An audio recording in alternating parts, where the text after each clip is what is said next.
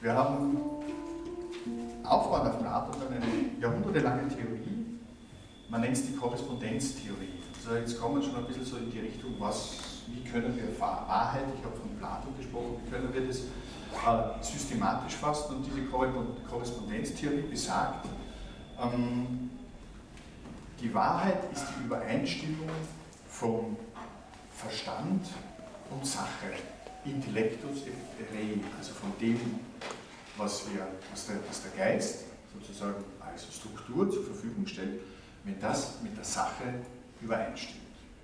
Dagegen hätte Gorgias sofort gesagt, das geht nicht. Dagegen hätten auch Skeptiker gesagt, das ist nicht möglich, dass sozusagen Intellekt, also der Verstand auf der einen Seite und die Sache auf der anderen Seite zusammenkommen. Trotzdem war das jahrhundertelang die Definition, ob es jetzt äh, später Augustinus, Thomas von Aquin und so weiter, bis in die frühe Neuzeit herauf, war diese Korrespondenztheorie eine ganz wesentliche äh, Herangehensweise an das, was Wahrheit bedeuten könnte.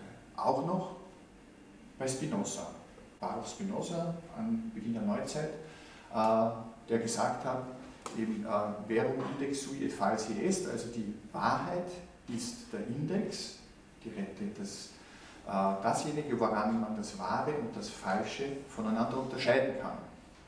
Das heißt, ich muss immer zuerst danach streben, das Wahre zu erkennen und dann kann ich von dort ausgehend das Falsche bestimmen. Das hat dazu geführt, dass jetzt dieses Wahre ziemlich weit von dem weg war, was wir heute als äh, Dinge begreifen würden, die man angreifen kann. Also etwas, das hier materiell vorhanden ist. Weil ich brauche natürlich für dieses Wahre ein in sich konsistentes System, nehmen wir von Plato die Ideenlehre und so weiter, und von dort ausgehend versuche ich dann diesen einzelnen Gegenstand zu erreichen. Weil wenn ich von der anderen Seite ausgehe, fällt mir das alles auseinander. Ja, wie will ich das festmachen? Es gab ja noch keine empirischen Naturwissenschaften. Das war ja noch nicht da. Sondern die einzelnen Dinge, wenn ich sie mir betrachtet habe, sie sind mir zerfallen. Nennen wir an, denken wir an das, das Wunder der Metamorphose. Wie wird bitteschön aus dem, aus der Raupe ein Schmetterling? Wie kann ich das begreifen? Nur wenn ich das betrachte, was da in der Natur passiert, wie sich das verändert, habe ich kein Instrumentarium, um das wirklich erfassen zu können. Das ist erst viel später aufgetaucht, als wir naturwissenschaftlich an das Ganze herangegangen sind, mit einer bestimmten Verfahrensweise, wo ich dann sozusagen das bis ins kleinste Detail äh, analysieren kann. Das war damals noch nicht da. Also hat man sich gehalten an die andere Seite. Ich brauche große äh, Allgemeinbegriffe, nämlich das Wahre, Schöne, Gute, das eine und von dem versuche ich dann abzuleiten und versuche das Einzelne zu erreichen. Und da gab es zwei Wege. Der eine Weg nennt man jetzt in der Philosophie die sogenannte Dihairesis. Das heißt, es ist Begriffsbestimmung. Und schau, wie diese Begriffe sich zueinander verhalten. Und diese Dihairesis führt in das hinein, was wir Dialektik nennen, dass diese Begriffe dann zusammenstimmen. Also in dem sowohl als auch, dass ich dann etwas Vernünftiges habe und dann nähere ich mich der Wahrheit an. Das ist aber nur der eine Weg. Der andere Weg geht in die sogenannte Eristik. Das heißt, da geht es nicht darum, die Wahrheit zu erkennen, sondern da geht es darum, Recht zu behalten. Und das ist die Rhetorik. Das heißt, dass ich die Sprache dazu verwende, den anderen zu übertölpeln oder den anderen sozusagen nicht nur mit Argumenten, sondern auch mit Untergriffen und allen möglichen Methoden erlaubten und unerlaubten, argumentativ über den Tisch zu ziehen. Und das ist das, was wir heute zum Beispiel in, in unserer Medienlandschaft erleben, dass wir hauptsächlich mit dem sogenannten, wir nennen es eristischen Disputieren zu tun haben, dass wir hören, es geht darum, Recht zu behalten, aber es geht, dann es geht nicht darum, so etwas wie Wahrheit auf den Grund zu gehen. Also wenn es vor Gericht geht, wir haben es jetzt im Buwok-Prozess und so weiter und so fort, da werden Sachen verbogen, da wird argumentiert. Wenn man den Herrn mit der lustigen blonden Frisur der immer sagt, we're gonna make a great deal and it's gonna happen, you will see it und so weiter und so fort. Das ist realistisch, das ist Realistik pur. Da geht es um Rhetorik, da geht es um Beeinflussung, da geht es darum, dass ganz bestimmte Aspekte beleuchtet werden und etwas anderes wird nicht beleuchtet. Nehmen wir ein konkretes Beispiel. Äh, Tim Cook, der Chef von Apple, sitzt vor dem Kongressuntersuchungsausschuss und die fragen ihn, ob Apple sozusagen Geld wäscht über Karibikinseln. Der Tim Cook gibt die vollkommen korrekte Antwort, wir waschen kein Geld über Karibikinseln. Stimmt. Aber Irland ist auch eine Insel. Ja? Und die Kanalinseln in England sind auch Inseln. Aber die sind nicht in der Karibik. Insofern hat er eine vollkommen richtige Aussage getätigt. Ja? Und die haben es ihm geglaubt. Er hat nichts Falsches gesagt. Und das ist das, womit wir immer sozusagen konfrontiert sind, dass wir uns äh, herausziehen müssen, na Moment, wovon ist denn da jetzt eigentlich die Sprache? Geht es jetzt darum, dass wir uns etwas annähern wollen, wo ich sage, okay, da habe ich äh, etwas, wo ich das, was wir, was wir Wirklichkeit, was wir Realität nennen, begreifen können? Oder geht es einfach nur darum, den anderen über den Tisch zu ziehen und zu beeinflussen? Und die Sprache bildet, also die Sprache bietet uns beide Möglichkeiten. Das ist also eine Krux, aus der wir sozusagen nicht herauskommen. Das ist dasselbe, die Diskussionen, die wir hören in ZIP 2 mit Armin Wolf, mit einem Politiker oder Politikerin oder mit jemandem diskutiert. Der Journalist möchte immer mit einer ganz gezielten Frage eine Antwort bekommen und die andere Seite weicht aber prinzipiell aus. Weil sie genau weiß, wenn sie die Antwort geben würde, müsste sie sofort zurücktreten oder das zugeben und das hätte dann juristische und so weiter Konsequenzen. Also kommt man mit Gegenargumenten und so weiter und so fort, um einfach dem zu entgehen. Und die Zuschauer sitzen vor dem Fernsehapparat, denken, da geht ja schon wieder nichts weiter. Er oder sie beantwortet die Frage nicht. Ja, weil es geht darum, äh, welche Dramaturgie wird hier gespielt? Was passiert hier? Und das ist eine ganz klare Dramaturgie, die halt nicht gesagt wird, aber die jeden Tag in diesen Diskussionen passiert. Der eine versucht, den festzunageln und der andere darf ausweichen. Und im Endeffekt ist das ein Spiel, das nennt man Rhetorik. Das wird seit Jahrtausenden gespielt und das ist für Philosophinnen oder Philosophen gar nichts Neues. Ich ziehe den Herrn jetzt vor, Sie kennen ihn alle, Arthur Schopenhauer.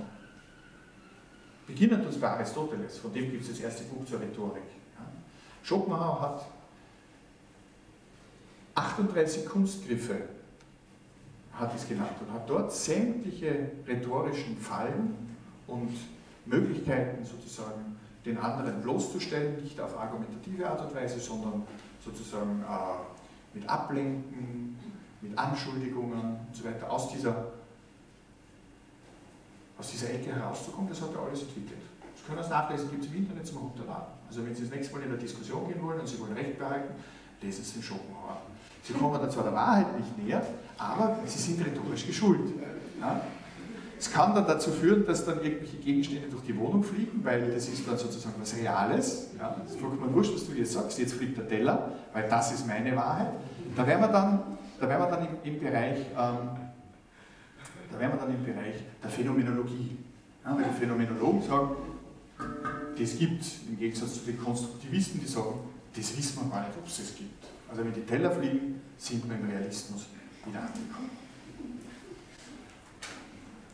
Ja, und wenn man jetzt auf Wikipedia schaut, haben sie da im Großen und Ganzen sechs oder sieben oder sogar acht unterschiedliche Wahrheitstheorien die sich im Laufe der Jahrhunderte oder fast Jahrtausende herausgebildet haben und die ein ganz unterschiedliches Wirklichkeitsverständnis repräsentieren. Ich habe jetzt als erstes versucht, diese Korrespondenztheorie ein bisschen zu schreiben, dass man versucht, zu beschreiben, dass man versucht, auf der einen Seite ein Denkgebäude zu errichten mit Begrifflichkeiten, die zueinander in einem Verhältnis stehen und die sich so aufeinander beziehen und mit diesem Konstrukt gehe ich dann auf die andere Seite und kann die Sachen bestimmen kann sagen, okay, worum geht es da? Was sind die Dinge, die handgreiflich sind? Was sind die Dinge, mit denen ich zu tun habe?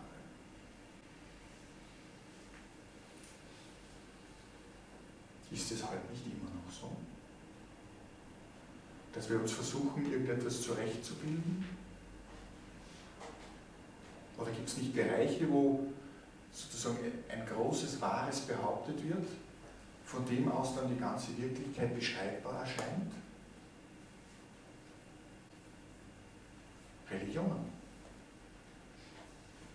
Da gehe ich von einem geoffenbarten, zumindest in unserem Kontext, da gehe ich von einem geoffenbarten Wort aus, das für sich steht. Es gibt dann zwar Institutionen, die die Interpretation für sich in Anspruch nehmen, auf der anderen Seite habe ich dadurch die Möglichkeit, dass was Wirklichkeit ist, mit Sinn zu füllen. Und das ist zum Beispiel die große Diskrepanz in dem Streit zwischen auf der einen Seite äh, den Wissenschaftsgläubigen, sind ja genauso Gläubige, auf der anderen Seite diejenigen sozusagen, die jetzt äh, bei uns nicht so sehr, aber zum Beispiel in Amerika, man hört diese Diskussion immer wieder, die sehr stark ans Religiöse glauben, das sind ja nur zwei, zwei Seiten derselben Medaille. Beide glauben, glauben an etwas. Aber ich habe sozusagen bei diesem System habe ich eine vorgegebene Interpretation der Wirklichkeit, der Wahrheit. Ich bin die Wahrheit und das Leben. Wer an mich glaubt, wird ewig leben. Ne? Diese Sätze haben wir alle vielleicht in der einen oder anderen Form. Wenn wir christlich konnotiert oder sozusagen konditioniert worden sind, die haben wir gehört, da spricht jemand davon, dass er die Wahrheit sagt. Aber das ist in dem religiösen Bereich. Der Skeptiker wird sagen, zeigen. Woran erkenne ich das, dass das bei dir so ist? dass du die Wahrheit und das Leben bist. Das führt uns zu einer anderen Wahrheitstheorie, nämlich der sogenannten performativen Theorie. Performance, das heißt das Tun, die Wahrheit zeigt sich durch das, was ich tue. Also die landläufigen Sprüche hießen dann Wasser predigen und Wein trinken, wenn das nicht übereinstimmt. Das heißt, die Wahrheit zeigt sich an dem, was du tust, was du zu, zu, zustande bringst. Nicht dasjenige, was du sagst, was du tun möchtest, sondern das, was du dann wirklich realisierst. Das drückt eine bestimmte Form von Wahrheit aus. Da sind wir aber von einem wissenschaftlichen Wahrheitsbegriff ganz weit weg. Und wenn wir erkennen, dass jemand wahr spricht, aber falsch tut, dann ist das Vertrauen ziemlich schnell weg zu dieser Person. Sie glauben, Moment, der redet immer nur. Sie sagt immer nur. Ja? Aber das Tun ist nicht hier. Die Realisierung ist nicht da. Das ist eine andere Form von Wahrheit. Da sind wir auch von dem weg, was uns Platon erzählen wollte, dass sozusagen die Idee in ihrer Manifestation bis zu dem Vogel oder wie auch immer, den ich beschreiben möchte, eine Form von Wahrheit garantieren kann. Nein, das hat damit was zu tun, wie ich als Mensch sage, dass ich bin und ob das, was ich, was ich sage, sich realisiert in dem, was ich tue. Darauf basiert Freundschaft. Darauf basiert das Miteinander, darauf basiert das Vertrauen in einer Gemeinschaft, ob es eine Familie oder größeres Gebilde ist, in dem wir zusammenleben, zeigt sich im Tun, zeigt sich in der Realisierung.